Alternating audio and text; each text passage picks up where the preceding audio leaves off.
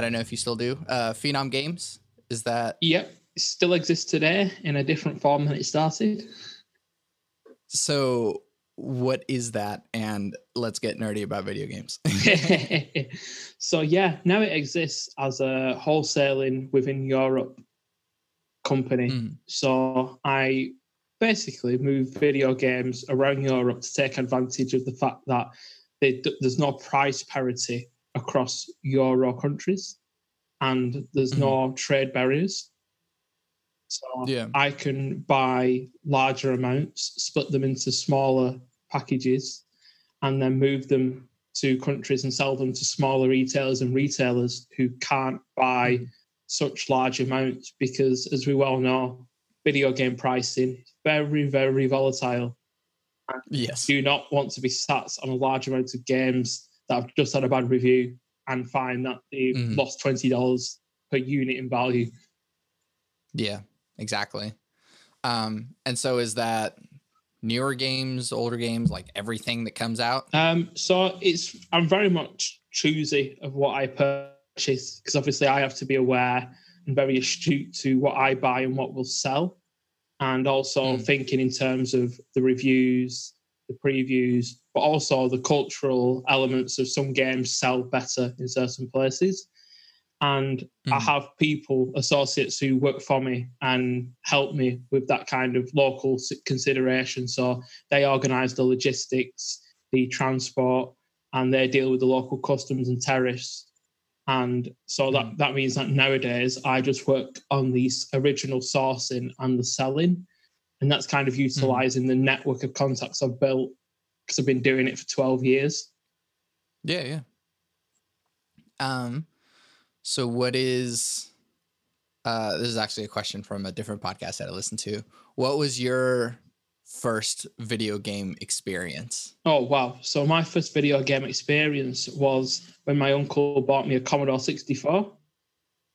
Wow. Yeah. So so, so this is 1992, and he buys me a Commodore 64, and mum and dad had no idea what a computer really was. But my uncle Mhm. is always been massively into computers. He was like attempting to program spectrums and all sorts in the 80s, and really it's always been his passion and his projects. Um, and he bought me a Commodore 64, which it run on tapes, later cartridges, but the tapes would take about 20 minutes to load a game.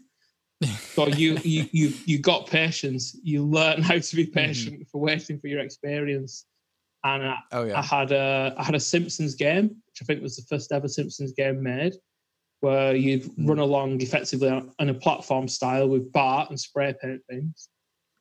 And I had an international soccer game, which literally now looks like a few polygons running across the screen. Yeah. But at the time, it was amazing. yeah. And Of course, yeah. Yeah, and you, you waited for so long while the tape loaded. You got all the different coloured lines on the screen, and all the all the surrounding noise of it crunching to process. Mhm. And then af- after a very patient wait, you suddenly got wow, a game I, I can play, and it was yeah. it was revolutionary. Because obviously that was a time when you got to imagine there was no such thing as a mobile phone, and Mhm. the world was a very very different place. Yeah.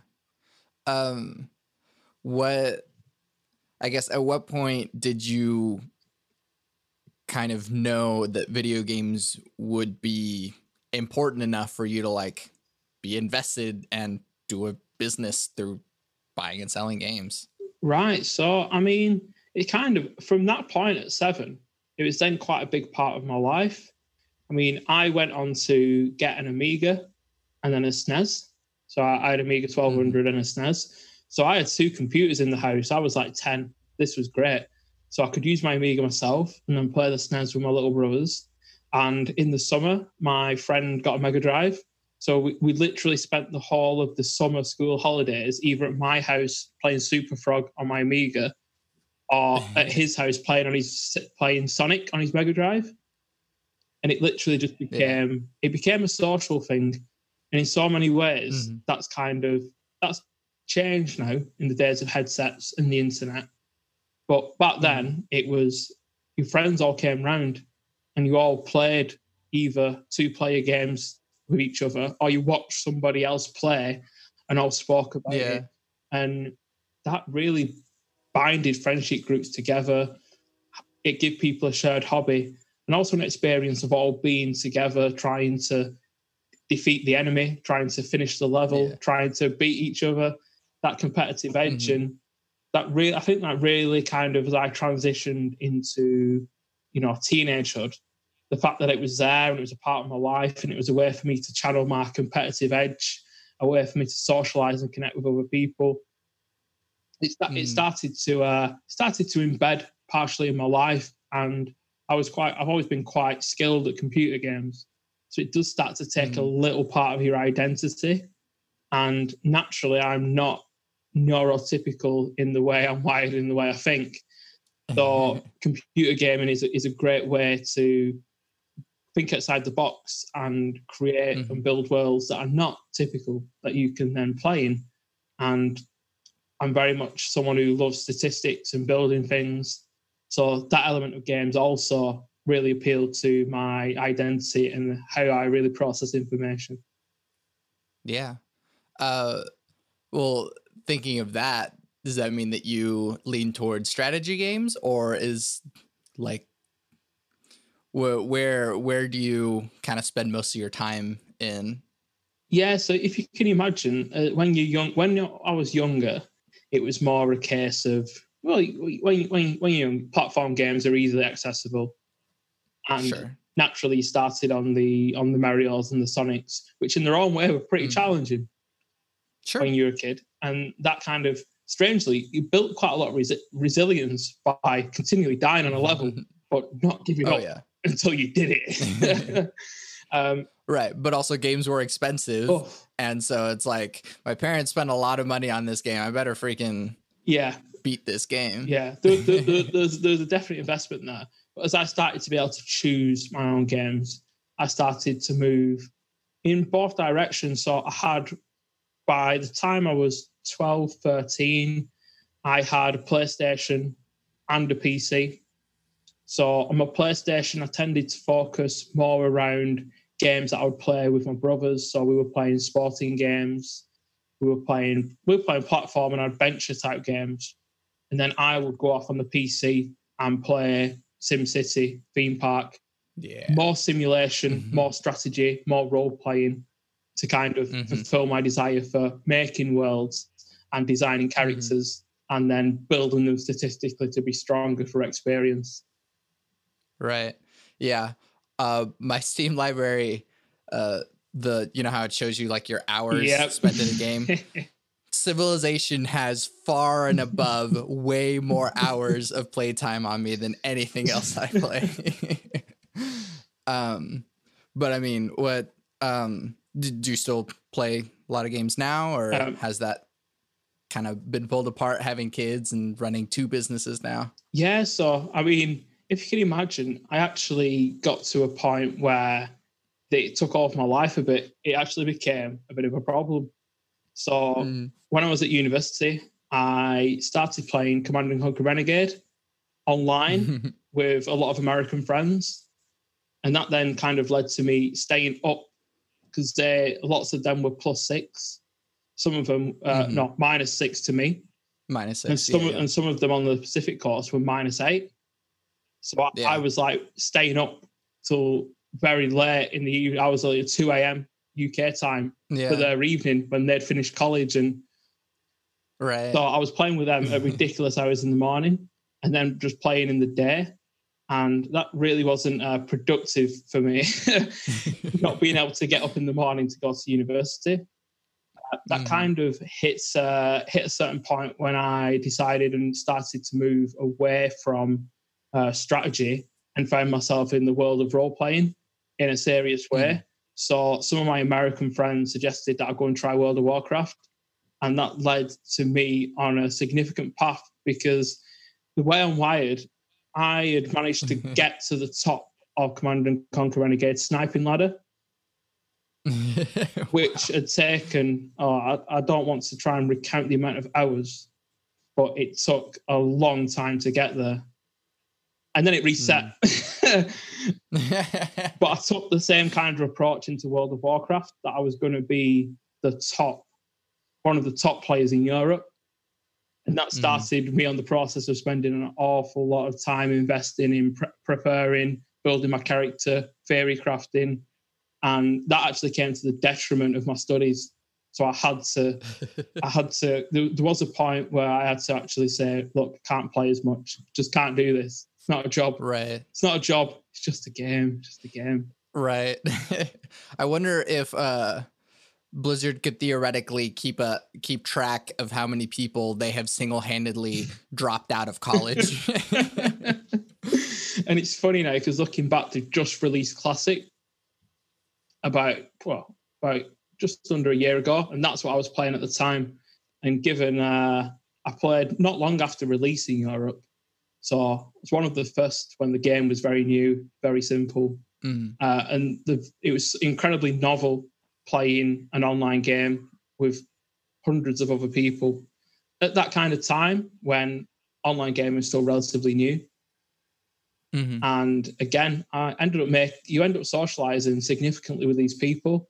Actually, made friends that I then went on a tour around Europe, traveling and meeting them all.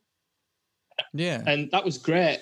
Except what actually happened is, as I went around Europe and realized that some of the players who were older than me not really moved anywhere with their lives. They were still mm. they were still living like students, even the ones in the even some of the ones in the thirties, and the ones mm-hmm. who didn't play so much had proper lives, and yeah. that really made me think: if I'm going to uh, if I'm going to build something, maybe it's time to stop building so much in games and actually build a bit more in my own life. And that's right. kind of where the synchronization of right the games business if I invest mm-hmm. as much time into the games business as I've been doing into the games, and I'm sure I can build a successful business like I've been very much successful in the games. And it's that kind of realization that I had to make that decision that I couldn't play a lot because your business takes a lot of time and the mm-hmm. effort that you put in correlatory to run that business then meant that I almost had this attitude that I'm not going to play my stock yeah. but didn't actually play very much. And I've been on since that point, and that was 12 years ago, 2008. I've played some and then dropped off, played some and dropped off, depending on mm. how the flow of my life has gone. Yeah. um. So I mean, do you still hold that rule? You're not playing your stock. um. Well, no, because there became, became points where I just got back into gaming, and mm-hmm what happens is in some ways by having your own business you have the flexibility to make space if you want it and sure. for the first four years of my business i was working alongside it so i was working a hmm. full-time mm. job alongside the business for a lot, a lot longer than i actually financially needed to but i was still kind of enjoying going out to work and socializing with people and having that different element so mm. i hmm. bought my first house in 2010 with the profits from the business had given me the chance yeah. to buy my first house after 18 months. Yeah. Because it had gone straight to six figures very quickly and I was making a good amount of money. And then I had a period where I just went back to World of Warcraft for six months started to fall back into that those lazy habits of, oh, I could just log on or I could do some work. So I, sure. I cut that off again. And then I met my wife. So I was like, right, I'm just going to be sensible now. Had my, had my son, started playing a bit of Diablo 3 and then it was like, did that, played that for a few months, and then was like, yeah, I'm back off. So it's all, it's been it's been very much like that ever since. I tend to have six months really intensely focused on a game, and then realize actually I need to go back to life for a bit. Mm-hmm. Well, I'm I'm sure it's good to kind of have that balance of like you get really focused on business, but then it's like, all right, I need to have some fun yep. for a change at least for a little bit, and then you know kind of get back into video games. Um, how how old are your kids now? Because are are they the age that you can start playing games with them? Um, they're kind of there. So the the seven and five. Mm. So the kind of start at that age, but in some ways, uh, we we don't actually have a console that we use in the house, mm. and that's kind of simply because they really enjoy reading, they enjoy outdoors, and I just know that I limited myself partially when I was younger from getting out there and Mhm. doing stuff because I could just play games all day. So I think the time when the time comes where they ask, and we've they've been to friends' houses and played Nintendo Switches and that kind of thing, and they've Mhm. enjoyed it in the moment. But they've not come home and asked for one for Christmas or the birthdays yet. Sure. And I think when that time comes, we can get them one. My wife was really thinking that we should get them a Switch for Christmas, but then Mm. they've not really asked. And when, when the time comes and they ask, that'll be the good time to get them introduced to games and Mhm. let them get the benefits of socializing and the fine motor skills from using the controllers and yeah, yeah. but without going overboard and stopping going outside. right. Uh, or or opening the floodgates and having you be like, oh well, you need to play this and you need to play this and you play this. Oh, this is what I played when I was a kid and all that stuff. well, yeah, definitely. And like retro games are making a comeback. Um, my son Mhm. was trying to play Tetris the other day and getting incredibly frustrated that like a lot of the like apps for little children now you can't lose. Mm, We've taken away the, Yeah, yeah. the hard game over. So he was getting Sure. incredibly frustrated that wait, what? It's, it's, it's like um, it's game over. I've got like ten points. That's not fair. like this is a good lesson for life. exactly. Don't let the blocks get to the top because you, Mhm. because you will lose. Right. Yeah. um, well, it's kind of interesting the the the change in kind of priority and goal, uh, and it kind of reflects, uh, in a way, society nowadays versus before, where it was like, hey, sometimes you lose and that's game over, Yep. and that sucks. Sorry, try again, buddy. Yep.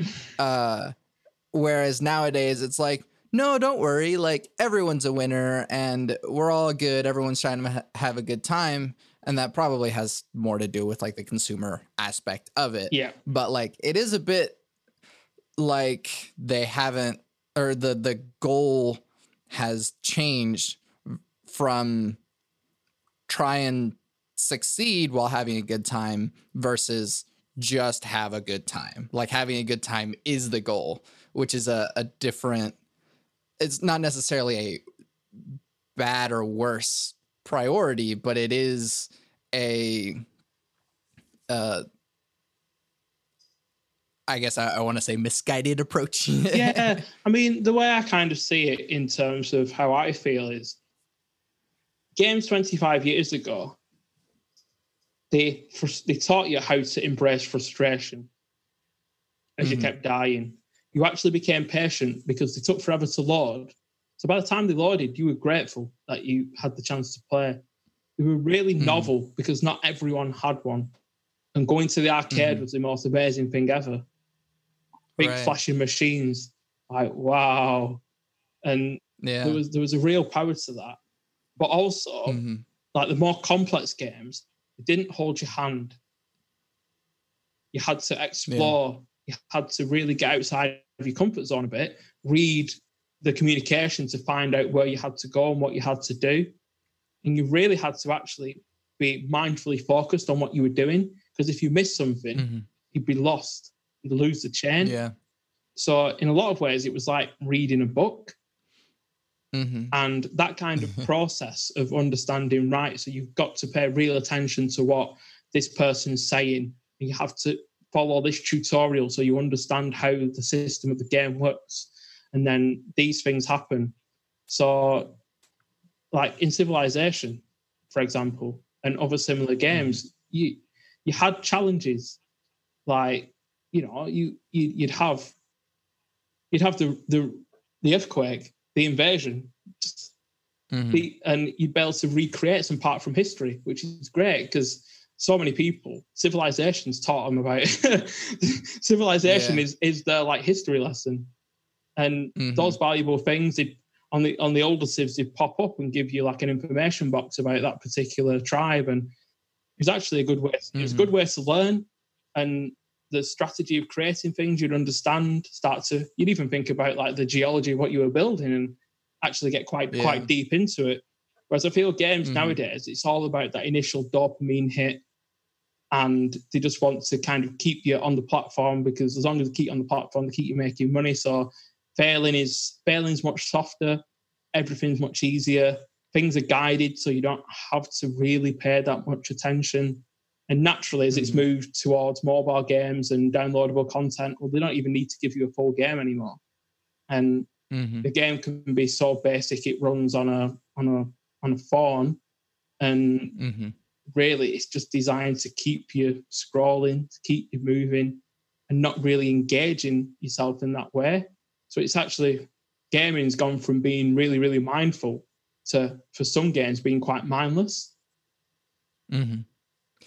Right, but at the same time, there there has been a kind of renaissance as far as uh, I don't know how many indie games you play. I, I play a lot of indie mm-hmm. games, and what I see is that the the indie sphere since they're not so kind of caught up in this world of like we have this giant publisher over our heads that's telling us we got to make this much and this thing has to be in the game and you got to have the micro microtransactions and all that stuff uh, indie developers are able to kind of push the medium forward by saying like what is a game what is depression told in the story of a game? What is this kind of story told in this kind of format? And I think that uh, that's something that people weren't able to do back in the day because it seemed like uh, the only people that made games back in the day were these huge, you know, here's Nintendo and Capcom and yeah, all of these. Well, I think there's different aspects to it. There's definitely the fact that indie games now have the flexibility but there's, the pos- there's been positives through the movement as well. So nowadays, it, the, the indie game scene allows people who are not traditional gamers to build games for non-traditional mm. gamers. So it's like it's mm. moved away from this fact that when I was a kid, a gamer was very much decided as a young lad, a young man. And that was pretty much a young man who wasn't particularly sporty, who preferred to channel his entertainment through gaming and music. And it was that kind of mm. that kind of avatar that almost everything was sold towards.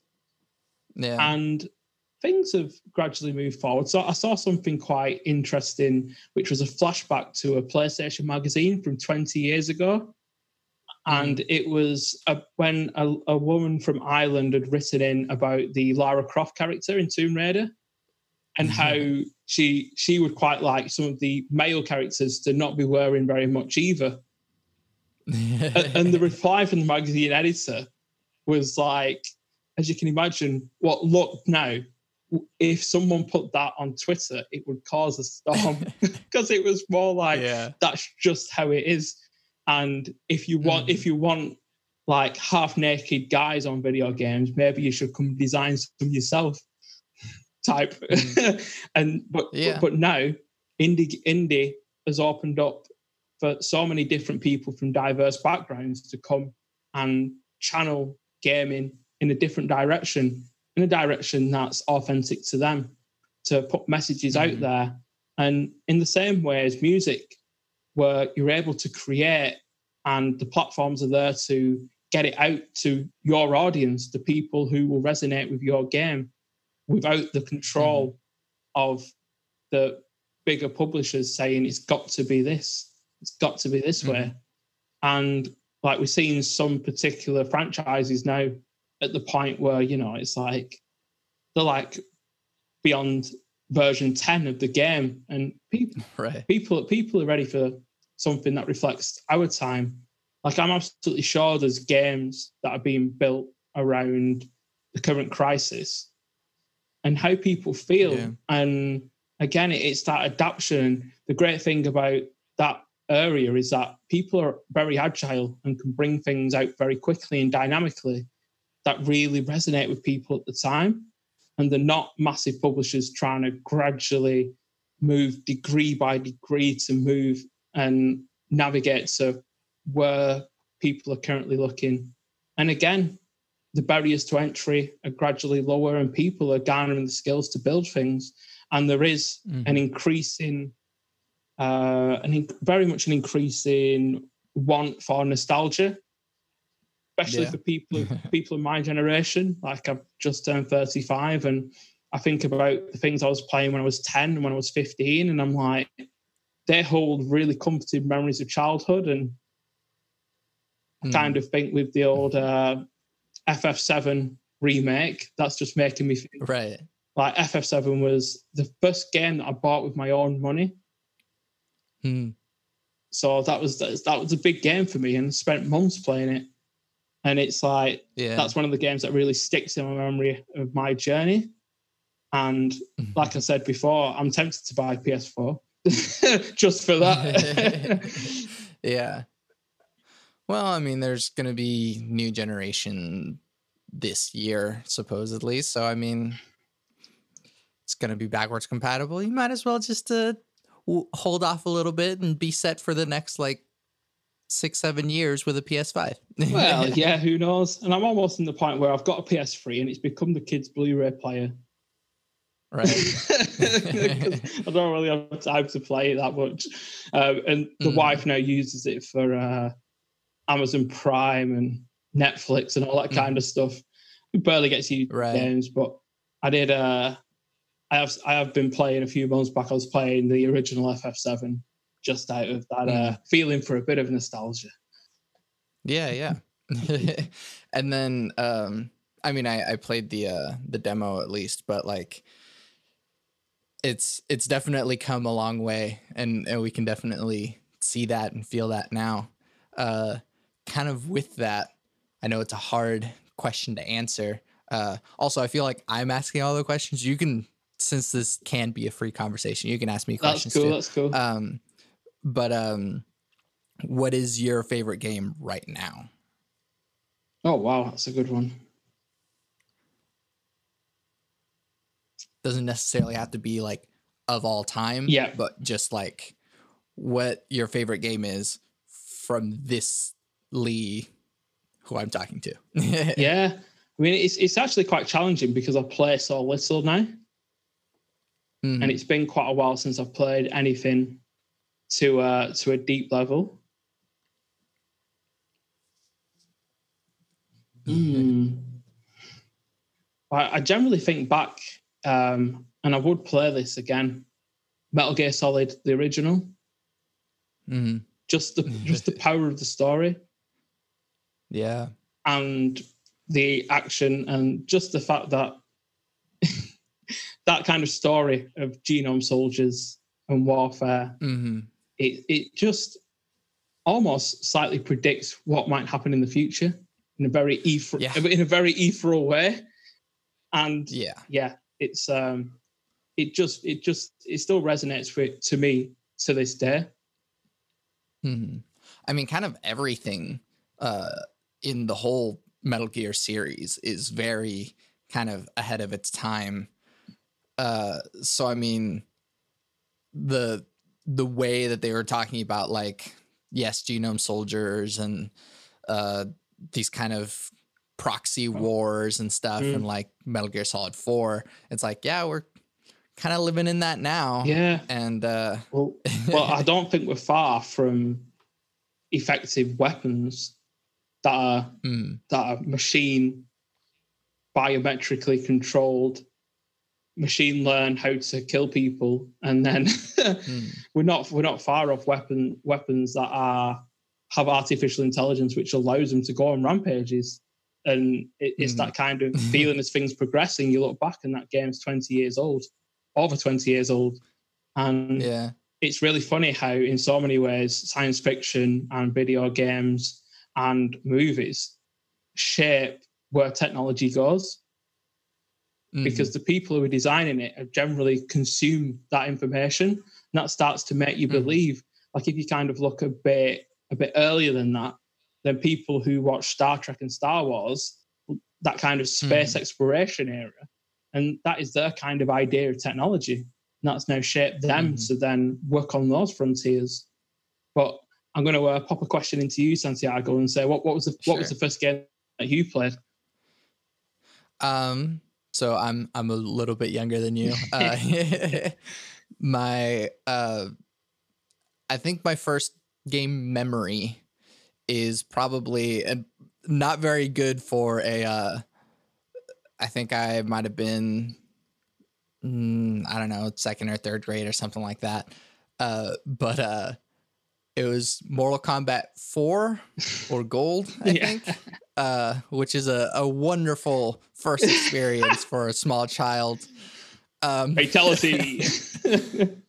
yeah. Um, and I just remember seeing that. I- I might have been even younger than that actually, but I just remember seeing that and being like, "Whoa, it's super cool! Like these crazy dudes are just like fighting each other," and um, I mean, it's kind of interesting for my generation that like the first video games that I kind of experienced was 3D. yeah. Um, and so that kind of separation of, hey, everything is happening in all directions and you live in this kind of immersed world Yeah. uh, is kind of a, a bigger marker of where video games were at that time. Um, but my family, we started with a PS1 Yeah. um, and then migrated from the PS1 after that to, and we kind of grew up poor, so Yeah. uh, I have two older brothers. Uh, so instead of getting a new console, we would sell the old console and get a new one, and so Yeah. like everything would just transfer up, and everything would be on that console. Yeah. And so uh, from the PS1, we went up to the GameCube, and we had the GameCube for a very short amount of time, and we switched to an Xbox. Yeah. Um, and so it's kind of funny because I, I grew up as an Xbox kid, and there's so many kind of essential gaming experiences that I didn't have kind of growing up on the like weird side of gaming at least at that point in time where like Xbox was this minority kind of making more adult centered like we're the core gamers over here Yeah. um and so i didn't i didn't play zelda or mario growing up i played halo Yep. and um so i mean it's it's pretty different um but i mean stuff like fable and um knights of the old republic Yeah. uh, which are these very like real rugged Okay. games, but also like well built and good story and stuff like that.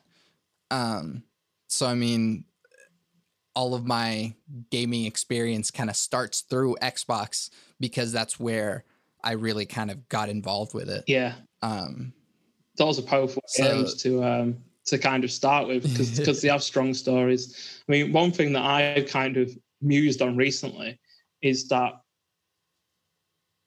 when you're looking at poly- polygonal PS1 games and like Dreamcast games, what you actually remember is that now we look at things in HD and beyond HD into 4K. And actually, back then, we Mhm. all had CRT TVs and mhm. things didn't look as bad because the TVs had no definition. yeah, it was all fuzzy. yeah. and so your out- your brain was kind of able to fill in the blanks. Whoa, it looks great. like, I remember Spyro looking way different than this. and yeah, there's, there's actually a massive effect on the fact that we now look at things in in you know way way above. I mean, I don't even know what um what original CRT TVs were like. Mhm. They, they weren't they weren't 1080p. Let's just say that. right, exactly. And I'm kind of amazed that we could even read any sort of text because it was just everything was so fuzzy. Yeah. um and I, I think i remember uh, during the transition i guess from crt into uh high definition with like xbox 360's generation Yeah. um i kind of remember that some games like you tried to play on a crt tv and like you just couldn't read Yeah. because the games were optimized for HD. And so you, I mean, some text pops up in the corner and it's like, I especially remember Skyrim was really bad about this. Yeah. Because uh, they had tiny text in the corner being like, "Hey, you just contracted a disease. This is important. You should probably know this." uh, but it's like I I can't read that up there, um, and so, I mean, that transition was really telling because then once you upgrade to a new TV, it's like, oh, I can see now. And that's what it looks like. Wow, this immersive world. Look at the look at the viewing distance I've got now. Woo. Yeah. Yeah. um kind of going into I guess more of that uh or like linking to our lives, but like how does the relationship that you have with games kind of go into your experience as a life coach? Oh, so I think the biggest thing to take is that when you're playing an RPG, you kind of start off as it's quite often as the the you're almost like a you, you've got nothing yeah. So many of oh, them, yeah. so many of them start with, you know, you're wearing you're wearing a loincloth and you can't remember what happened to you.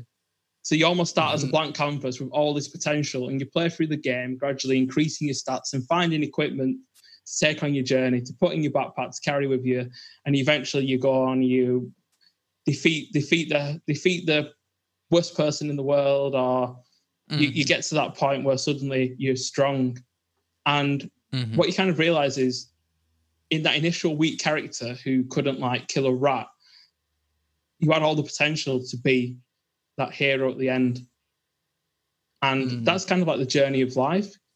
You come out you when yeah. you start as a baby, can't look after yourself. You're literally weak with your wooden sword and and a loincloth for armor. And it's like right. And it's like you gradually go through life. The, the idea that your character gets experience and levels up that's life. Mm-hmm. We don't exactly. we don't really see it. We don't see the bar up here going. sure, but, but that is life as we gradually get gain new skills, like our new skill lines come. And it, what it really is mm-hmm. is very representative of how you optimize yourself and gain experience through your life to be able to take on bigger and bigger challenges, to go and mm-hmm. visit new areas, and to travel and experience, to meet new people along the way, possibly a team to bring with you.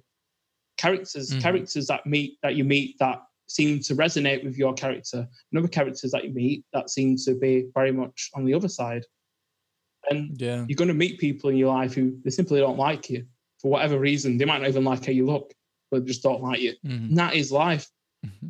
So in so many ways, I kind of thought, well, my system is almost like a bit of a game.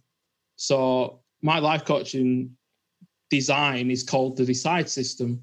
So the first part is about finding your direction.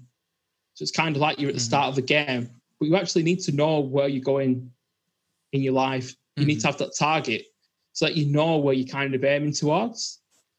But it's mm-hmm. really getting deep into your goals, why you've got the goals that you have, and digging that bit deeper to find what is the actual underlying reason you want the things that you want in life. And the 2nd mm-hmm. one is to build your energy by optimizing your sleep, your nutrition, and your movement. And that, in so many ways, is what you do in the game as you increase your statistics, whether it be strength and dexterity, or vitality mm. and spirit, or magic. And as you're gradually building your skills and your character statistics, and you're starting to find new things, well, that's kind of like that process of actually optimizing your life.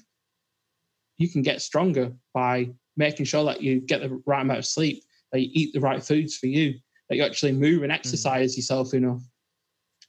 And in so many ways, it's then kind of looking at what holds you back along the story. So, like if if it was a if it was a game where you just run through and you never faced any bigger challenges, any bosses, any you know bad parts of the story where you lost your friends, it'd be a really boring game. So it's like actually saying, right, you're going to face lots of challenges, but how does that character build themselves back up once they've had something bad happen to them? You can do that. Yeah. You can face those challenges. They're going to come in your path. And then it's really making that plan to help you towards that final boss, which is going to be your destination and yeah. making sure you kind of you prepared So you're prepared for every step of the journey and you're actually spending time to reflect and thinking, you know, am I ready? Am I doing what I need to do every day? And in so many ways, it is a bit like a hero's journey because that's the life that we're all going to mm. live. And the fact that video games tend to embody that in an interesting way very much links into what I do. Yeah, yeah. Uh, in a way, like art imitates life, imitates art. Mm. Uh, Cyclical. And then, uh, yeah, yeah. Uh, and I, I'm reminded of this meme that was uh like every JRPG is like uh first mission, find the kitty. Final mission, kill God. and it's um and I mean, yeah, we we start out doing very small, simple things, and then at some point we're kind of doing these huge things that we never really imagined that we could do. Mm. Um, it just can't. But we're all capable. Mm, and it reminds us that our potential is unknowable. And if we're going to move mm-hmm. towards that potential, we need to have quite big, ambitious goals. But that character doesn't, you know, complete his first quest and then run up to the final boss and slay him in one hit. Sure. There's, there's an awful lot of preparation, a lot of journey, a lot of learning, a lot of challenges along that way. And so many of us set a New Year's resolution. You know, I'm going to do this massive, big goal. I'm going to do it. It's like taking your level one character to go and defeat the final boss. Are you? Mm-hmm. Is it ever going to work? No, because you're not smashed right. it into a million pieces and done, done the process mm-hmm. all the way through the way. And it's like that's a great metaphor for helping people think. Right, if you're going to set a massive audacious goal, number one, you're going to go on a really big journey to get there, and number two, you have to do it little bit by little bit. Right. Yeah. Or like some games begin, they have you kind of start as this like super cool badass and then uh something happens and you just get smashed all the way back down to the bottom and it's like all right now build yourself back up um and that's and that's a great metaphor too because sometimes uh even with with your story too it's like you're going all right and then like oh no i have this thing and i can't walk anymore yeah. and it's that's your way of like hey, your character, you're starting out as like this full fledged character, and then you get thrown back down. You have to build yourself back up. Mm. and then there's always the ability for you to for you to do things in games that you could never do in life, like be a mafia boss. Mm. sure, and we shouldn't quite encourage no, that one either. Definitely not. And like uh, Santiago says, when the game's like an 18 rated and you're playing it when you're uh, six. but yeah, the, that casual association between games and people being violent, the more research they mm-hmm. do, the more they realize not really grounded. Right. Well, in what it really shows is that uh, it's probably better to have that violent output in a simulated way rather than having it in a real way. And I mean, I live in the US and uh, school shootings are a daily thing. Yes. Uh, well, in a weird way, gladly not anymore since there's no school. But um, I think that the the people that do kind of fall down this hole and feel like there's no one supporting them, they feel like they're super alone and they get into these online communities that kind of refine all of their biggest prejudices and mm. hatred. Um, they don't have any sort of output, whether it be a video game or whether it just be a community around them to help them see different perspectives and let them know that they have a support. Um, and so, without any sort of outlet for this rage, this whatever it might be, yeah, people do end up uh, doing horrible things. Yeah. I mean, uh, whereas instead, you could just, yeah, pull up Mortal Kombat, beat the crap out of someone, and be like, you know what? I didn't. I didn't kill a real person. I feel good about this. Let me simmer down a little bit. Yeah, definitely. and and I just think that obviously in the UK it's it's a very different situation with us having sort of strict gun laws. Mm. But at the same time, it's a very, very complex issue. And no one who finds themselves in, in that situation has taken it lightly. It's usually a long, drawn out process. and Right, right. a lot of different a lot of different considerations that have psychologically put them in that position where life becomes of such little value. Um, and it does slightly irk me when people say video games, that's why people are violent. It's, Right. it's not true. It's it, it might play a small part in certain people's perspective of slightly, you know, derailing the truth of violence from life, but that doesn't make people violent. Mm-hmm. Yeah, and I mean, have not to get into like the personal stuff, but like, have you dealt with some of these people that have kind of considered going down that path, and how do you kind of reroute them? Yeah, I mean, from a life coaching perspective, there are there are boundaries where, from a therapist, I can deal with, and there, there are there are places and boundaries where I need to then refer on to different medical practitioners. So, Sure. from a life coaching perspective, we're very much future focused, goal centric, and it's the client that drives it. So, if they've got significant past trauma that they're bringing and expressing at the session that is beyond my training as being tra- trauma informed and they need counseling or specific therapies then they would go Mhm. i would i would signpost them to that route because in some ways it's it's important that we look at the future and where they're going to go but if they've got beliefs and things that are holding them back from being able to do that in such a significant way that there's unresolved issues from the past then they it's it's natural that we shouldn't practice outside our boundaries. Right. Um, but then I kind of like on a daily basis, you do deal with clients who have certain considerations. A big thing as a coach is you have to remain impartial. So what you kind of almost practice is the face of uh, the face of non-judgment.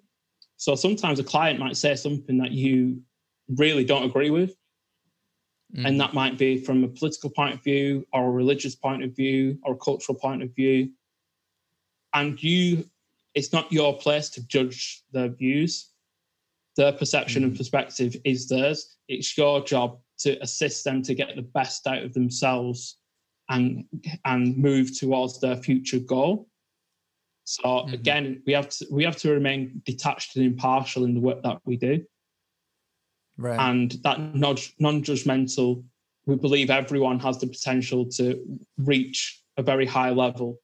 Um, and that kind of means that we don't tend to go there. We have to almost ask questions which make them rethink their own thinking. Mhm. So sometimes it actually involves them expressing something and then you questioning them to actually get them to dig a bit deeper about why they feel that way Mhm. and then start to almost expand the mind to see how that might affect them getting towards the goals that they've set, how it might affect their interactions with other people, the biases that they might then hold, and how those can be cause issues with how they communicate and how words actually matter and the potential for influence through body language or tonality and just help them to kind of navigate those issues because sometimes that that is one of the things that could possibly be holding them back from where they want to be. mm-hmm. Yeah. Um, I don't know how to transition away from that, so I'm just gonna ask a different question. Let's let's do it. Yeah. Um, well, I noticed that on your um, website you had said that uh, some of your favorite bands were Muse and Coldplay, and I was like, man, how very British of him. Oh yes. um, so I mean, I guess talking about music, um, why, uh, I guess why the the extremely British? I mean, not like Muse and Coldplay are extremely British, but like why the leading into that, other than just you know, you like what they do. well, yeah. I mean, the thing is, I, I've never been massively musical. My my family weren't, and I tried to learn to play the keyboard, and Mm. it didn't really work for me. It's hard. it's, it's, it's, it's challenging and i've got uh, i've not got the best motor skills for reading music and playing at the same time It's Mm. just it's just it's just not there. I find it much easier to play on a on a on a joystick. um, right. Well- Well, not everyone has to read music either. So no, very very true. Um, so in some ways, for me, it's it's two bands which I just resonated with the the rhythms of the music, the kind of messages they espoused outside the music.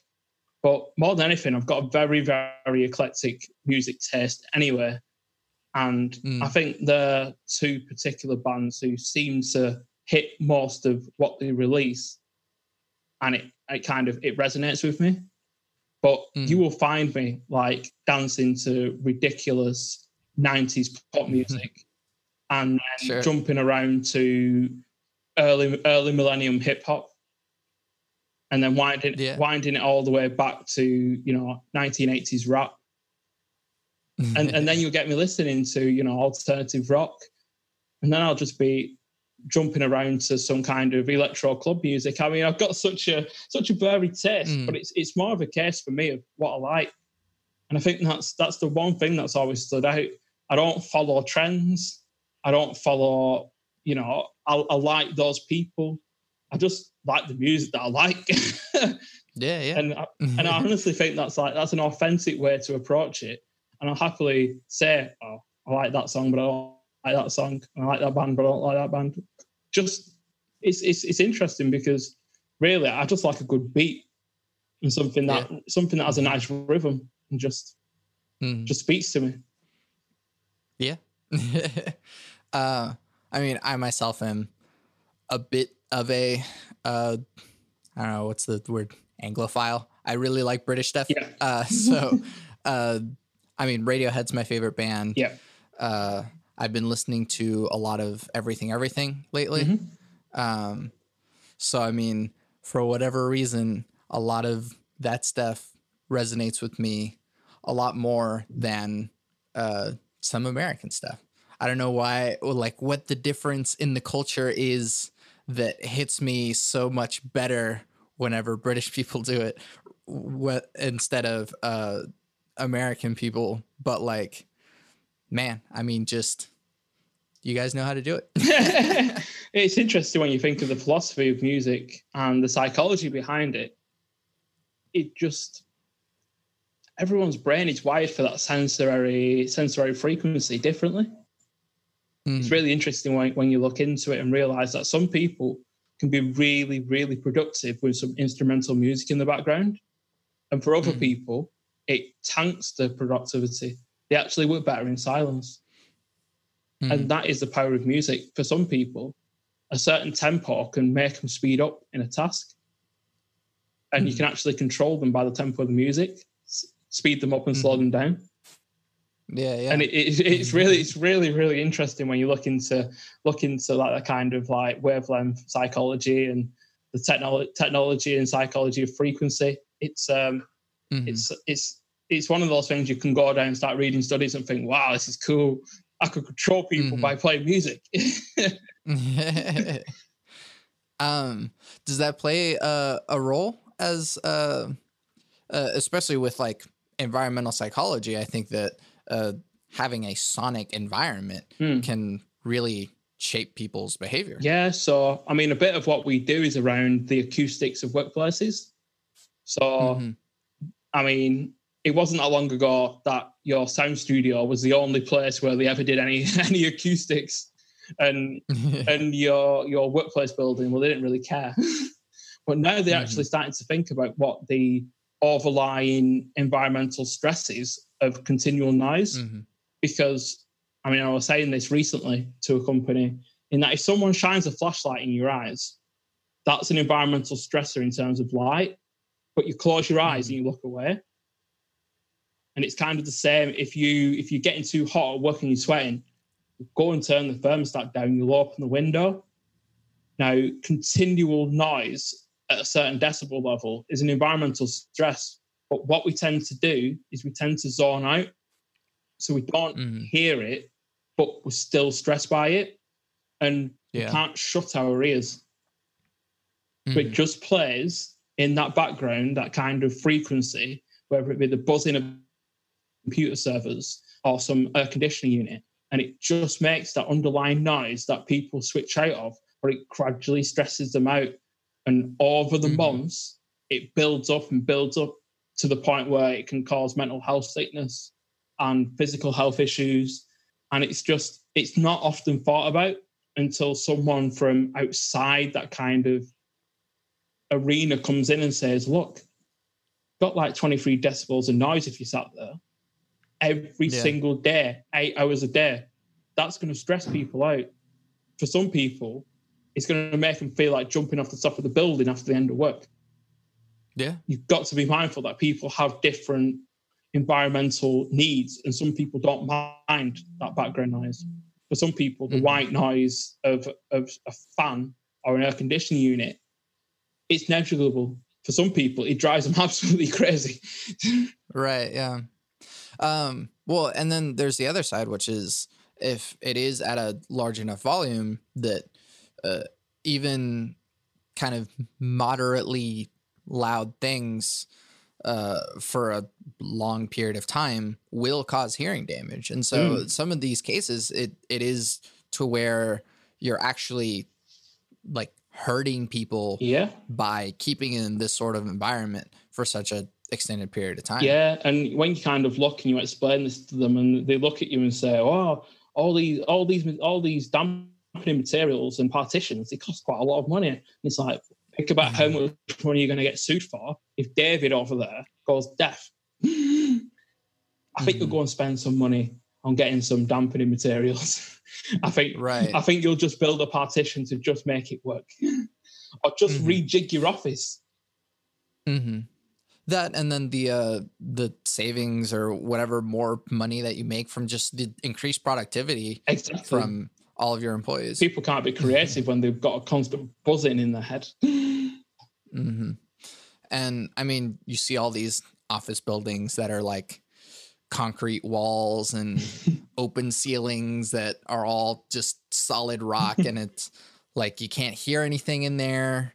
Uh, you can't have a workplace meeting because all all the reflections are going all over the place, and you can't hear anything. So I mean, really, the the benefits are apparent Yeah. right away. And, and, and I just think that it's interesting how we're only just kind of moving over that precipice where companies are considering the acoustics of the offices in their overall design. It's not really been of much of a priority. And for people who Mhm. specifically do build building acoustics, they charge quite handsomely to come and uh, test your building. So Yeah. Um I mean, do you have some of that applied in in your own building? Like do you apply some of these same concepts in your environment too? Uh, I try to where possible. And again, it's kind of a case of for me, I'm in kind of like a quite a small enclosed office. And there are Sure. there are sound challenges of being based on a main road and me being based in that. So it's kind of like seeing what you can do with your own environment. Because naturally I spend a significant amount of time in my office. I converted my garage at home into an office and I Hmm. boarded that out so I, it had good soundproofing. And Yeah. that, that was kind of Mhm. important for me from working from home, Espe- Yeah. especially in times when I'm in the garage and the kids are playing in the garden. Mhm. yeah. And it's also a good space for gaming. Nothing, nothing said about that.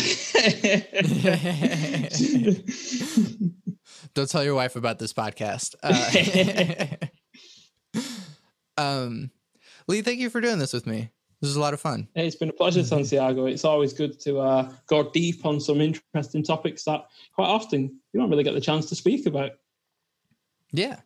Um, was there anything else that you wanted to chat about? No, we're like slightly over an hour, but I mean, if there's anything else that, if you have any questions for me, I guess. Uh, I think it's all good. I can listen to other people question you on these conversations. All right. Yeah.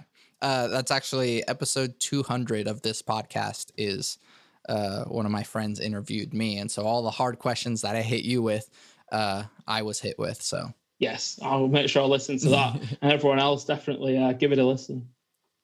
yeah. Um, so where can we find you and your stuff? Yep. So I'm at leechambers.org. I essentialize on Twitter and I essentialize coach on Instagram. Sweet. Yeah. Nice and simple. And uh, check out all the stuff. And uh, have you been on, I mean, you've been on other people's podcasts and you've written on, uh, written articles and stuff like that. So yeah, you'll find me out there somewhere. All right. Yeah. Uh, well, thank you so much. I'm Santiago Ramones. I'm Lee Chambers. And you can find everything that I do on my website, santiagoramones.com. I make music. You can find all of my composer stuff and my master's recital and the stuff that I do with Power Cycle, a experimental electronic trio where uh, we have an album out called Too Many Damn Cables that is completely improvised. Uh, you can find this podcast on any major platform and leave comments and reviews and tell your friends uh, about all of these wonderful convers- conversations that you're hearing, like the one that I just had with Lee. And I always end my podcast with my three things. They shape my life philosophy. Those three things are love never fails, it's going to be okay, I might be wrong.